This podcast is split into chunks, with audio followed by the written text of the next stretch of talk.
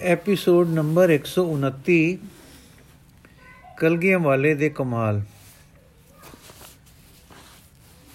ਵੈ ਪ੍ਰਗਟਿਓ ਮਰਦ ਗਮੜਾ ਵਰਿਆਮ ਅਕੇਲਾ ਜੀ ਹਾਂ, ਸਾਹਿਬ ਸ੍ਰੀ ਗੁਰੂ ਗੋਬਿੰਦ ਸਿੰਘ ਜੀ ਤੇ ਕਮਾਲ ਉੱਪਰ ਇੱਕ ਵਿਦਵਾਨ ਪੰਡਤ ਤੇ ਕਵੀ ਆਖਦਾ ਹੈ ਵੈ ਪ੍ਰਗਟਿਓ ਮਰਦ ਗਮੜਾ ਵਰਿਆਮ ਅਕੇਲਾ ਉਹ ਪ੍ਰਗਟ ਹੋਇਆ ਹੈ, ਜੋ ਪੂਰਾ ਮਰਦ ਹੈ, ਜਿਸ ਦੀ ਗਤੀ ਨੂੰ ਸਮਝਣਾ ਕਠਨ ਹੈ, ਜੋ ਐਸੇ ਦਰਜੇ ਦਾ ਵਰਿਆਮ ਹੈ ਕਿ ਜਿੱਥੇ ਇੱਕੋ ਉਹ ਪੂਜਾ ਹੈ, ਉਹ ਆਪ ਇਕੱਲਾ ਉਸ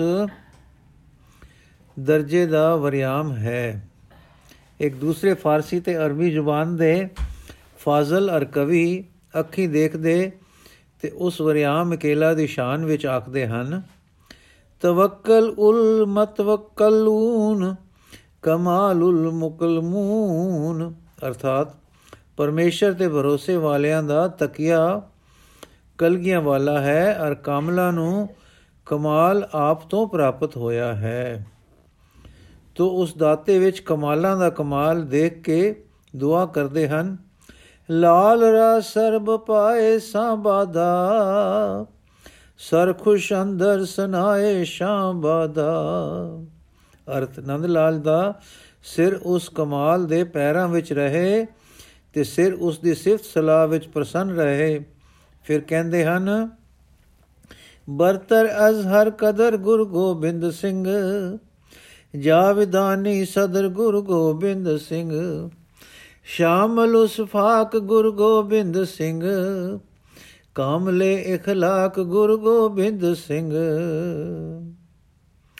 ਅਰਥਾਤ ਬਹੁਤ ਉੱਚਾ, ਹਰ ਅੰਦਾਜ਼ੇ ਤੋਂ ਗੁਰੂ ਗੋਬਿੰਦ ਸਿੰਘ, ਸਦਾ ਦਾ ਪ੍ਰਧਾਨ ਗੁਰੂ ਗੋਬਿੰਦ ਸਿੰਘ, ਨਿਹਾਇਤ ਪਿਆਰ ਵਾਲੇ ਗੁਰੂ ਗੋਬਿੰਦ ਸਿੰਘ, ਪੂਰਾ ਇਖਲਾਕ ਸਦਾਚਾਰੀ ਵਾਲਾ ਗੁਰੂ ਗੋਬਿੰਦ ਸਿੰਘ। ਬਰਦ ਆਲਮ ਦਸਤ ਗੁਰੂ ਗੋਬਿੰਦ ਸਿੰਘ, ਜ਼ੁਮਲਾ ਉਲਵੀ ਪਸਤ ਗੁਰੂ ਗੋਬਿੰਦ ਸਿੰਘ। ਅਰਥਾਤ ਉਪਰ ਦੋ ਜਹਾਨਾਂ ਦੇ ਹੱਥ ਗੁਰੂ ਗੋਬਿੰਦ ਸਿੰਘ ਜੀ ਦਾ ਸਮੂਹ ਉੱਚੇ ਨੀਵੇਂ ਹਨ। ਗੁਰੂ ਗੋਬਿੰਦ ਸਿੰਘ ਜੀ ਅੱਗੇ। ਪੁਨਾ, ਕਮਾਲੁਲ ਕਮਾਲਾ ਤੋ ਫਰੂਕ ਸਯਮ ਤਮੀਮੁਲ ਫਜ਼ਾਲਾ ਤੋ ਵਾਫਰ ਨਿਯਮ ਅਰਥ, ਗੁਰੂ ਗੋਬਿੰਦ ਸਿੰਘ ਕਮਾਲਾਂ ਦਾ ਕਮਾਲ ਹੈ ਤੇ ਮੁਬਾਰਕ ਸੁਭਾਅ ਵਾਲਾ ਹੈ। ਸਾਰੀਆਂ ਬਜ਼ੁਰਗੀਆਂ ਦੀ ਪੂਰਨਤਾ ਹੈ ਤੇ ਬੇਹਦ ਨੇਕੀਆਂ ਵਾਲਾ ਹੈ। ਪੁਨਾ, ਚ ਅਰਜਨ, ਚ ਭੀਮੋ, ਚ ਰੁਸਤਮ, ਚ ਸ਼ਾਮ, ਚ ਅਸ਼ਫੰਦ ਯਾਰੋ, ਚ ਲਛਮਨ, ਚ ਰਾਮ। ਅਰਥ ਕੀ ਚੀਜ਼ ਹਨ ਅਰਜਨ, ਭੀਮ? ਰੁਸਤਮ, ਸ਼ਾਮ, ਅਸਵੰਦ, ਯਾਰ, ਲਛਮਨ ਤੇ ਰਾਮ ਵਰਗੇ ਬਹਾਦਰ ਗੁਰੂ ਗੋਬਿੰਦ ਸਿੰਘ ਜੀ ਦੇ ਅੱਗੇ ਹਜ਼ਾਰਾਂ ਮਹੇਸ਼ੋ, ਹਜ਼ਾਰਾਂ ਗਣੇਸ਼ ਵਿਆਪਸ਼ ਨਿਦਾ ਨਿਹਾਦੈ ਸਰੇ ਇਜ਼ ਸੁਕੇਸ਼ ਹਜ਼ਾਰਾਂ ਅਲੀ ਉਹ ਹਜ਼ਾਰਾਂ ਵਲੀ, ਬਿਆਇਸ ਨਿਹਾਦ ਮੁਸਰੇ ਸਰਵਰੀ। ਅਰਥਾਤ ਹਜ਼ਾਰਾਂ ਸ਼ਿਵਾ ਤੇ ਗਣੇਸ਼ਾ ਨੇ ਨਿਮਰਤਾ ਨਾਲ ਉਹਨਾਂ ਦੇ ਚਰਨੀ ਸਿਰ ਧਰਿਆ ਹੈ। ਇਸੇ ਤਰ੍ਹਾਂ ਹਜ਼ਾਰਾਂ ਔਲੀਆਂ ਬਾਪ ਪੈਗੰਬਰਾਂ ਤੇ ਵਲੀਆਂ ਫਕੀਰਾਂ ਨੇ ਸ਼ਰਨ ਲਈ ਹੋਈ ਹੈ। ਕਮਾਲ ਜਿਉਂਦੇ ਨੇ, ਜਿਉਂਦੇ ਜੀ ਮੰਨੇ ਗਏ। ਵਿਦਵਾਨਾ ਖੋਜ ਵਾਲਿਆਂ ਔਖੀ ਵੇਖ ਕੇ ਜਿਸ ਦੇ ਕਮਾਲਾਂ ਦਾ ਇਕਰਾਰ ਕੀਤਾ ਤੇ ਆਪਣੀਆਂ ਸਿੱਧੀਆਂ ਧੌਣਾ ਜਿਸ ਅੱਗੇ ਨਿਵਾਈਆਂ, ਉਸ ਪਿਆਰੇ ਪ੍ਰੀਤਮ ਸਾਹਿਬ ਕਮਾਲ ਕਲਗੀਆਂ ਵਾਲੇ ਦਾ ਵਜੂਦ ਉਹਨਾਂ ਨੇ ਸਭ ਤੋਂ ਉੱਚਾ ਪਾਇਆ। ਤੇ ਇਸ ਉੱਚਤਾ ਦਾ ਇਕਰਾਰ ਕੀਤਾ। ਉਹਨਾਂ ਦਾ ਇਹ ਇਕਰਾਰਕ ਇਤਿਹਾਸਕ ਸਬੂਤ ਹੈ ਕਿ ਆਪਣੇ ਜੀਵਨ ਵਿੱਚ ਗੁਰੂ ਗੋਬਿੰਦ ਸਿੰਘ ਜੀ ਕਾਮਲਾਂ ਦੇ ਕਾਮਲ ਮੰਨੇ ਗਏ ਹਨ। ਇਉਂ ਨਹੀਂ ਕਿ ਸਮੇਂ ਨੇ ਬੀਤ ਕੇ ਉਹਨਾਂ ਦੀ ਕੀਰਤੀ ਵਧਾਈ, ਪਰ ਇਉਂ ਕਿ ਆਪਣੇ ਸਮੇਂ ਵਿੱਚ ਹੀ ਉਹਨਾਂ ਦੇ ਕਾਮ ਕਮਾਲ, ਸ਼ਿਖਰ ਦੇ ਕਮਾਲ ਮੰਨੇ ਗਏ ਔਰ ਕਮਾਲਾਂ ਨੇ ਆ ਕੇ ਉਹਨਾਂ ਦੇ ਦਰ ਤੇ ਦਰ ਤੇ ਸਜਦੇ ਕੀਤੇ। ਗੁਰੂ ਨਾਨਕ ਤੇ ਦੱਸੋ ਗੁਰੂ ਜੀ, ਇੱਕ ਜੋਤ, ਇੱਕ ਕਮਾਲ। ਜੇ ਅਸੀਂ ਗੁਰੂ ਨਾਨਕ ਦੇਵ ਜੀ ਵੱਲ ਦੇਖੀਏ, ਜਿਨ੍ਹਾਂ ਨੇ ਕੁੱਲ ਸੰਸਾਰ ਦੇ ਵੱਡਿਆਂ ਤੋਂ ਉਚੇਰੇ ਕਮਾਲ ਕੀਤੇ, ਤਾਂ ਅਸੀਂ ਗੁਰੂ ਨਾਨਕ ਵਿੱਚ ਇਨਸਾਨੀ ਰੱਬੀ ਕਮਾਲ, ਉਹਨਾਂ ਦੇ ਆਪਣੇ اخلاقਿਕ ਤੇ ਰੂਹਾਨੀ ਜੀਵਨ ਵਿੱਚ ਤੇ ਇਹ ਜੀਵਨ ਹੋਰਨਾਂ ਵਿੱਚ ਪੈਦਾ ਕਰਨ ਵਿੱਚ ਸਭ ਤੋਂ ਉੱਚੇ ਦੇਖ ਚੁੱਕੇ ਹਾਂ। ਹਾਂ, ਉਹਨਾਂ ਦੇ ਪਵਿੱਤਰ ਜੀਵਨ ਵਿੱਚ ਉਹਨਾਂ ਦੇ ਆਪਣੇ ਅੰਦਰਲੇ ਦੇ ਹਰ ਛਿਨ ਲਗਾਤਾਰ ਅਨੰਤ ਵਿੱਚ ਲੱਗੇ ਰਹਿਣ ਵਿੱਚ ਔਰ ਦੂਸਰਿਆਂ ਦੇ ਦਿਲਾਂ ਨੂੰ ਇੱਕੋ ਲਾ ਦੇਣ ਵਿੱਚ ਪ੍ਰਤੱਖ ਚੋਟੀ ਦਾ ਕਮਾਲ ਅਸਾਂ ਦੇਖਿਆ। ਉਹਨਾਂ ਦਾ ਕਮਾਲ ਦਸੋਂ ਪਾਤਸ਼ਾਹੀਆਂ ਵਿੱਚ ਮੌਜੂਦ ਹੈ। ਹਰ ਪਾਤਸ਼ਾਹੀ ਨੇ ਇਸ ਲਗਾਤਾਰ ਅਨੰਤੀ ਲਗਾਓ ਜਾਂ ਸ੍ਰੀ ਗੁਰੂ ਗ੍ਰੰਥ ਸਾਹਿਬ ਜੀ ਦੀ ਬੋਲੀ ਵਿੱਚ ਲਿਵ ਨੂੰ ਉਸੇ ਤਰ੍ਹਾਂ ਕਮਾਇਆ, ਉਸੇ ਤਰ੍ਹਾਂ ਦੂਸਰਿਆਂ ਵਿੱਚ ਲਗਾ ਕੇ ਪ੍ਰਤੱਖ ਦਿਖਾਇਆ। ਗੋਇਆ ਦਸੋਂ ਸਰੂਪ ਇਸ ਕਮਾਲਾਂ ਦੇ ਕਮਾਲ ਦੀਆਂ 10 ਮੂਰਤਾਂ ਹਨ, ਜਿਨ੍ਹਾਂ ਵਿੱਚ ਸੀਰਤ ਇੱਕ ਹੈ, ਸੂਰਤ ਜੁਦਾ ਜੁਦਾ ਹੈ, ਜੋਤ ਇੱਕ ਹੈ, ਰੂਪ ਵਕ ਵਕ ਹਨ। 10 ਬਾਜੇ ਵੱਜਦੇ ਹਨ, ਬੀਨ, ਮਧਮ, ਸਾਰੰਗੀ ਨਵਾਬ ਸਰੰਦਾ, ਸਰੋਦਾ ਤਾਉਸ ਦਿਲਰੂਬਾ, ਅਸਰਾਜ, ਦੁਤਾਰਾ, ਸਾਰੇ ਆਸਾ ਰਾਗ ਦੀ ਇੱਕ ਤਰਜ ਗਾਉ ਰਹੇ ਹਨ। ਹੁਣ ਦਸਾਂ ਵਿੱਚ ਤੁਸੀਂ ਇੱਕ ਯਕ ਰੰਗੀ ਵੇਖੋਗੇ, ਪਰ ਫਿਰ ਆਪ ਆਪ ਨੂੰ ਦੱਸੋ, ਵਾਜੇ ਆਪਣਾ ਜੁਦਾ ਜੁਦਾ ਸਰੂਪ ਵੀ ਦਿਖਾ ਲੈਣਗੇ। ਜਿਕੋ ਇਹਨਾਂ ਵਿੱਚ ਇੱਕ ਚੀਜ਼ ਦੇ ਵਜਣ ਦੀ ਇੱਕੋ ਸੁਰਤਾਲ ਲੈ ਵਿੱਚ ਯਕ ਯਕ ਰੰਗੀ ਹੈ ਤੇ ਫਿਰ ਸਰੂਪਾਂ ਦੀ ਬਹੁ ਰੰਗੀ ਹੈ। ਇਸ ਤਰ੍ਹਾਂ ਦਸਾਂ ਸਤਗੁਰਾਂ ਦੇ ਵਜੂਦ ਦੱਸੇ ਹਨ। ਪਰ ਕਮਾਲ ਇੱਕ ਹੈ, ਜੋਤ ਇੱਕ ਹੈ। ਤਾਰ, ਸੁਰ ਲੈ ਰਾਗ, ਧਾਰਨਾ ਇੱਕੋ ਹੈ। ਹਾਂ, ਇਸ ਖੂਬੀ ਨੂੰ, ਇਸ ਅਸਲੀਅਤ ਨੂੰ, ਅਰਥਾਤ ਇਸ ਲਗਾਤਾਰ ਲਗਨ ਨੂੰ, ਇਸ ਲਿਵ ਨੂੰ ਦੂਸਰਿਆਂ ਦੇ ਅੰਦਰ ਲਗਾ ਦੇਣ ਦੇ ਕੰਮ ਵਿੱਚ ਸਮੇਂ ਅਨੁਸਾਰ ਮੁਸ਼ਕਲਾਂ ਹੱਲ ਕਰਨ ਵਿੱਚ ਹੋਰ ਹੋਰ ਕਮਾਲਾਂ ਦੀ ਲੋੜ ਪੈਂਦੀ ਰਹੀ, ਜਿਸ ਵਿੱਚ ਦਸੇ ਦਸੋਂ ਗੁਰੂ ਕਮਾਲ ਦਿਖਾਉਂਦੇ ਰਹੇ। ਦਸਾਂ ਦਾ ਕਮਾਲ ਇਹ ਹੈ ਕਿ ਨਾਨਕ ਕਮਾਲ ਵਿੱਚ ਨਾਨਕ ਵਰਗੇ ਗੁਰੂ ਹੋ ਕੇ ਵਰਤੇ ਕੋਈ ਫ਼ਰਕ ਨਹੀਂ ਪਿਆ। ਫਿਰ ਸਮੇਂ-ਸਮੇਂ ਦੀ ਲੋੜ ਦੇ ਮੁਸ਼ਕਲਾਂ ਵਿੱਚ ਇਸ ਕਮਾਲ ਨੂੰ ਕਾਇਮ ਰੱਖਣ ਤੇ ਪ੍ਰਚਾਰਨ ਵਿੱਚ ਇਹਨਾਂ ਲੋੜਾਂ ਤੇ ਮੁਸ਼ਕਲਾਂ ਦੇ ਹੱਲ ਕਰਨ ਵਿੱਚ ਆਪੋ ਆਪਣਾ ਕਮਾਲ ਕਰਦੇ ਰਹੇ। ਅਰਸ਼ੀ ਵਿਦਿਆ, ਅਰਸ਼ੀ ਹੁਨਰ, ਅਰਸ਼ੀ ਕਾਰੀਗਰੀ। ਪਹਿਲਾ ਫਿਲਸਫੇ ਦੇ ਨੁਕਤੇ ਤੋਂ ਇਸ ਲਿਵ ਦੀ ਸਾਰੀ ਸਮਝ ਨੂੰ ਇਸ ਦੇ ਅਰੂਪ, ਆਦੇਸ਼, ਅਕਾਲ ਅਕਾਰਨ ਪਾਰਲੇ ਪਾਰਲੇ ਸਿਰੇ ਦੇ ਅਨੁਭਵ ਤੋਂ ਲੈ ਕੇ ਸਾਡੇ ਦਿਲਾਂ ਤੱਕ ਇਸ ਸਿਰੇ ਵੱਲ, ਇਸ ਦੇ ਸਰੂਪ, ਦੇਸ਼, ਕਾਲ ਕਾਰਨ ਵਾਲੇ ਮਨ ਦੀ ਸਾਰੀ ਸਮਝ ਨੂੰ ਜੋ ਪੂਰਨ ਰੂਪ ਵਿੱਚ ਦਸਾਂ ਹੀ ਸਤਗੁਰਾਂ ਵਿੱਚ ਸੀ, ਲਿਵ ਦੀ ਵਿਦਿਆ ਕਹਿਣਾ ਚਾਹੀਏ। ਅਸੀਂ ਇਸ ਨੂੰ ਅਰਸ਼ੀ ਵਿਦਿਆ ਕਹਾਂਗੇ। ਇਹ ਵਿਦਿਆ ਕਰਤੇ ਦੀ, ਸਾਖੀ ਦੀ, ਅੰਦਰਲੇ ਦੀ ਜਾਂ ਜਾਣਨ ਹਾਰ, ਦ੍ਰਿਸ਼ਟਾ ਦੇਖਣ ਹਾਰ ਦੀ ਅਤੇ ਆਨੰਦ ਜੀ ਦੀ ਵਿਦਿਆ ਹੈ। ਇਹ ਦ੍ਰਿਸ਼ਟਮਾਨ ਦਿਸਣ ਵਾਲੇ ਪਦਾਰਥਾਂ ਦੀ ਵਿਦਿਆ ਨਹੀਂ, ਪਰ ਦ੍ਰਿਸ਼ਮਾਨ ਨੂੰ ਦੇਖਣ ਵਾਲੇ ਦ੍ਰਿਸ਼ਟਾ ਦੀ ਤੇ ਉਸ ਤੋਂ ਅੱਗੇ ਅਨੰਤ ਦੀ। ਇਸ ਵਿਦਿਆ ਦੀ ਆਪਣੀ ਹਰ ਬਰੀਕੀ ਤੇ ਵਿਸਥਾਰ ਵਿੱਚ ਕਮਾਲ ਦੇ ਦਰਜੇ ਦਾ ਸਤਗੁਰ ਦੇ ਅੰਦਰ ਹੋਣਾ ਅਰਥਾਤ ਇਸ ਲਗਾਤਾਰੀ ਲਗਾਓ ਦਾ, ਇਸ ਅੰਦਰਲੇ ਦੇ ਹਰ ਦਮੇ ਝੁਕਾਓ ਤੇ ਲਗਨ ਦਾ ਅਨੰਤ ਵੱਲ ਸੱਚਮੁੱਚ ਪ੍ਰਾਪਤ ਤੋਂ ਵਰਤੋਂ ਵਿੱਚ ਆਇਆ ਰੁਖ ਤੇ ਮੇਲ ਦਾ ਜਾਂ ਇਉਂ ਕਹੋ ਕਿ ਵਾਹਿਗੁਰੂ ਨਾਲ ਲਿਵਦਾ ਸਤਪੁਰਾਂ ਦੇ ਅੰਦਰ ਕਮਾਲ ਰੂਪ ਵਿੱਚ ਹੋਣਾ, ਇਹ ਦ੍ਰਿਸ਼ਟਾ ਪੱਕ ਦਾ ਸੁਖਮ ਹੁਨਰ ਹੈ। ਅਸੀਂ ਇਸ ਨੂੰ ਅਰਸ਼ੀ ਹੁਨਰ ਕਹਾਂਗੇ। ਤੀਜਾ ਇਸ ਅਨੰਤ ਵਿੱਚ ਇੱਕ ਰਸ ਅਖੰਡ ਲਗਾਓ ਨੂੰ ਦੂਸਰਿਆਂ ਦੇ ਅੰਦਰ ਲਾ ਦੇਣਾ, ਅਰਥਾਤ ਲਿਵ ਦਾ ਲਿਵ ਹੀਨਾ ਦੇ ਮਨ ਵਿੱਚ ਲਾ ਦੇਣਾ, ਤ੍ਰਿਸ਼ਨਾ ਨਾਲ ਮੈਲੇ ਦਿਲਾਂ ਤੇ ਤਖਤੇ ਧੋ ਸਿਟਣੇ, ਤੇ ਉਹਨਾਂ ਉੱਤੇ ਰੱਬੀ ਮੂਰਤ ਖਿੱਚ ਦੇਣੀ, ਤੇ ਉਸ ਰੱਬੀ ਮੂਰਤ ਵਿੱਚ ਅੰਦਰਲੇ ਦੀ ਮਗਨਤਾ ਕਰਾ ਦੇਣੀ। ਦਿਸ਼ਟਾ ਦੇ ਪੱਖ ਦੀ ਕਾਰੀਗਰੀ ਹੈ। ਅਸੀਂ ਇਸ ਨੂੰ ਅਰਸ਼ੀ ਕਾਰੀਗਰ ਕਹਾਂਗੇ। ਦਸਾਂ ਹੀ ਸਤਗੁਰਾਂ ਨੇ ਇਸ ਉੱਪਰ ਕਹੀ, ਅਰਸ਼ੀ ਵਿਦਿਆ, ਅਰਸ਼ੀ ਹੁਨਰ ਤੇ ਅਰਸ਼ੀ ਕਾਰੀਗਰੀ ਵਿੱਚ ਕਮਾਲ ਕੀਤਾ ਹੈ। ਅਰਥਾਤ ਉਹ ਜਾਣਦੇ ਸਨ, ਉਹ ਇਸ ਵਿਦਿਆ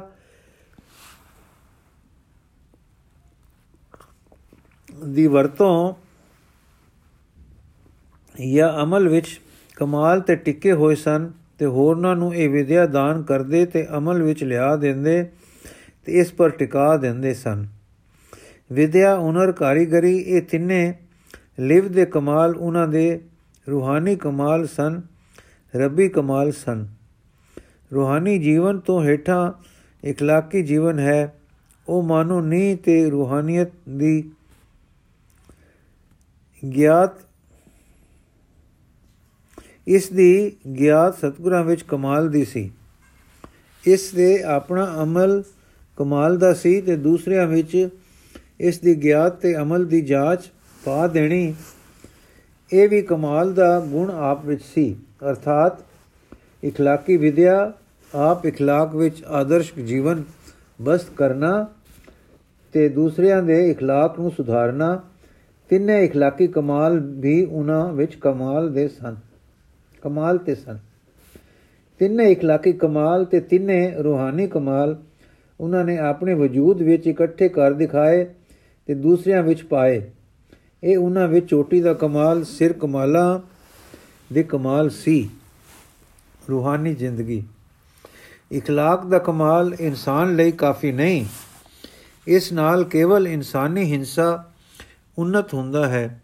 ਅਕਲੀ ਹਿੱਸਾ ਉੱਚਾ ਹੁੰਦਾ ਹੈ, ਪਰ ਵਲਵਲੇ ਦਾ ਹਿੱਸਾ ਉੱਚੇ ਤੇ ਸੂਖਮ ਵਲਵਲਿਆਂ ਵਾਲੀ ਅੰਦਰਲੀ ਅਸਲੀਅਤ ਅਪੂਰਨ ਰਹਿ ਜਾਂਦੀ ਹੈ। ਉਸ ਨੂੰ ਉન્નਤ ਕਰਨ ਲਈ ਰੂਹਾਨੀ ਕਮਾਲ ਦੀ ਲੋੜ ਹੈ।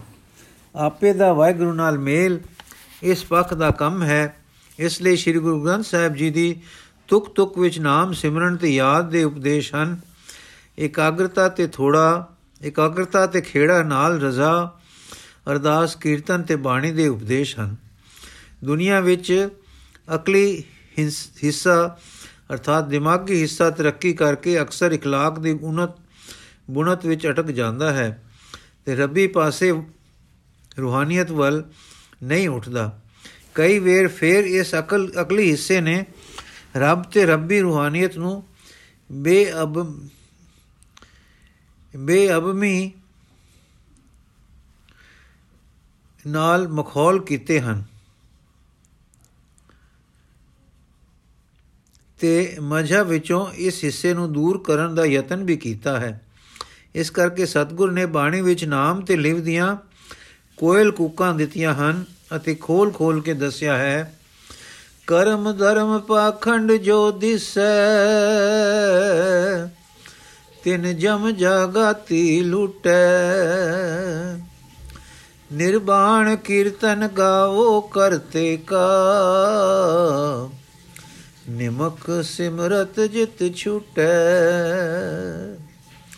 ਸੋ ਸ੍ਰੀ ਗੁਰੂ ਗ੍ਰੰਥ ਸਾਹਿਬ ਜੀ ਦੇ ਵਿੱਚ ਇਹ ਭੁਲੇਖਾ ਕਦੇ ਨਹੀਂ ਪੈ ਸਕਦਾ ਕਿ ਸਤਿਗੁਰੂ ਜੀ ਦੀ ਤਾਲੀਮ ਲਿਵ ਦੀ ਨਹੀਂ ਹੈ ਜਾਂ ਲਿਵ ਕਦੇ اخلاق ਤੋਂ ਸਦਕੇ ਕੀਤੀ ਜਾ ਸਕਦੀ ਹੈ ਅਰਥਾਤ ਨਿਰਾ اخلاق ਲਿਵ ਦੀ ਅਵਸ਼ਕਤਾ ਨੂੰ ਦੂਰ ਨਹੀਂ ਕਰ ਸਕਦਾ اخلاق ਦੀ ਕਾਠੀ ਬੇਰੀ ਪਰ ਲਿਵ ਦੀ ਸਿਉਬਰੀ, ਸਿਉਬੇਰੀ ਪਵੰਦ ਕਰਨੀ, ਸ੍ਰੀ ਗੁਰੂ ਗ੍ਰੰਥ ਸਾਹਿਬ ਜੀ ਦੀ ਤਾਲੀਮ ਹੈ।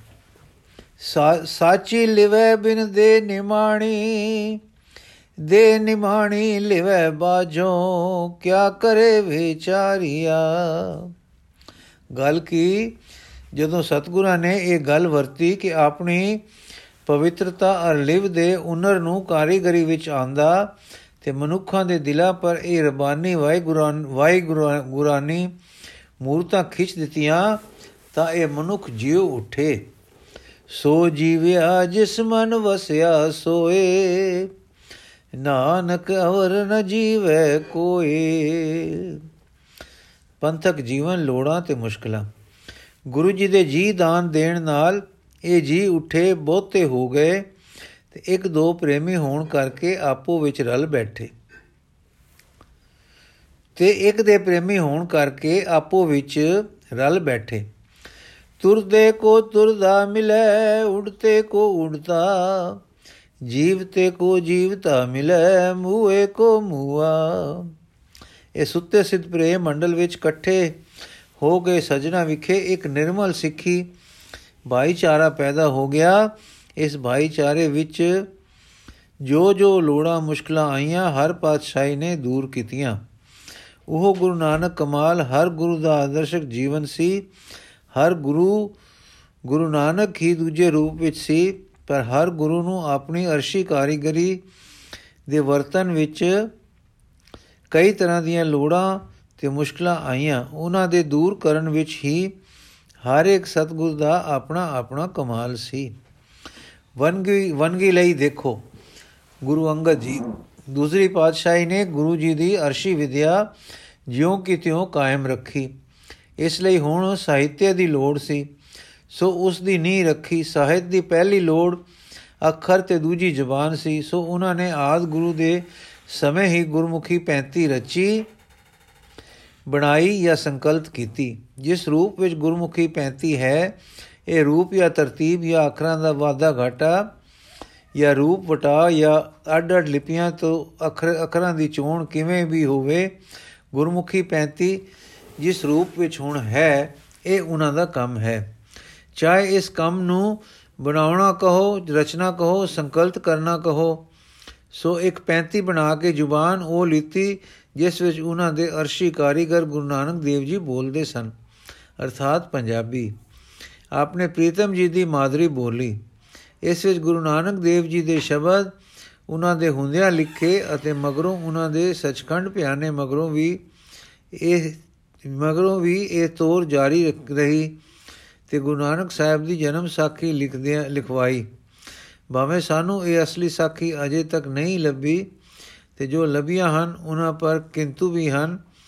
ਪਰ ਜੇ ਜੇ ਉਸ ਅਸਲ ਜੇ ਪਰ ਜੇ ਉਹ ਅਸਲ ਜੋ ਸ੍ਰੀ ਗੁਰੂ ਅੰਗਦ ਦੇਵ ਜੀ ਨੇ ਬਣਵਾਈ, ਨਾ ਬਣਵਾਈ ਹੁੰਦੀ ਤਾਂ ਉਸ ਤੋਂ ਹੋਏ ਹੋਰ ਬਦਲੇ ਜਾਂ ਅੰਦਰਲੇ, ਅਦਲੇ, ਹੋਰ ਬਦਲੇ ਜਾਂ ਅਦਲੇ ਰੰਗ ਵਿੱਚ ਜੋ ਕੁਝ ਵੀ ਸਾਡੇ ਤੱਕ ਗੁਰੂ ਨਾਨਕ ਜੀਵਨ ਦਾ ਪਹੁੰਚਾ ਹੈ ਪਹੁੰਚਣਾ ਕਠਨ ਸੀ। ਸੋ ਗੁਰੂ ਅੰਗਦ ਦੇਵ ਜੀ ਨੇ ਉਸ ਅਰਸ਼ੀ ਵਿਦਿਆ ਉਨਰ ਤੇ ਕਾਰੀਗਰੀ ਦੇ ਮਾਲਕ ਨੂੰ ਪੁਕਾਰਨ ਵਿੱਚ ਇੱਕ ਦੋ ਭਾਰੇ ਕੰਮ ਕੀਤੇ। ਆਪ ਲਿਵ ਵਿੱਚ ਰਹਿਣਾ ਤੇ ਦੂਜਿਆਂ ਨੂੰ ਲਾਉਣਾ, ਉਹ ਇਸੇ ਤਰ੍ਹਾਂ ਰਿਹਾ ਜਿਸ ਤਰ੍ਹਾਂ ਆਦ ਜੋਤ ਵਿੱਚ ਸੀ। ਗੁਰੂ ਅਮਰਦਾਸ ਜੀ।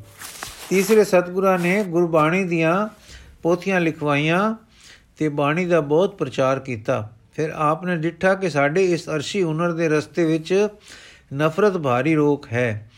ਜੋ ਨਵੇਂ ਲੋਕ ਲਾਈ ਲਾਈਦੇ ਹਨ, ਉਹ ਸਦੋਂ ਆਪੋ ਵਿੱਚ ਰਲ ਬੈਠਦੇ ਹਨ ਤੇ ਜਾਤ ਭੇਦ ਕਰਕੇ ਜੋ ਪਹਿਲੋਂ ਤੋਂ ਪਹਿਲੋਂ ਤੋਂ ਦਿਲਾਂ ਵਿੱਚ ਹੈ, ਇੱਕ ਦੂਜੇ ਦੇ ਤੋਂ ਨਫ਼ਰਤ ਕਰਦੇ ਸਨ। ਨਫ਼ਰਤ ਪ੍ਰੇਮ ਦਾ ਐਨ ਉਲਟ ਹੈ। ਪਰ ਲਿਵ ਜੋ ਅਸੀਂ ਸਿਖਲਾ ਸਿਖਾਲਦੇ ਹਾਂ, ਸੁੱਧਾ ਤੇ ਸੁੱਚਾ ਤੇ ਲਗਾਤਾਰ ਪ੍ਰੇਮ ਹੈ। ਸੋ ਇਹ ਨਫ਼ਰਤ ਕੱਟ ਦਿੱਤੀ ਜਾਵੇ ਤਾਂ ਹੀ ਠੀਕ ਹੈ। ਇਸ ਲਈ ਹੁਕਮ ਦਿੱਤਾ ਕਿ ਇੱਕ ਲਾਂਗਰੀਏ ਦੀ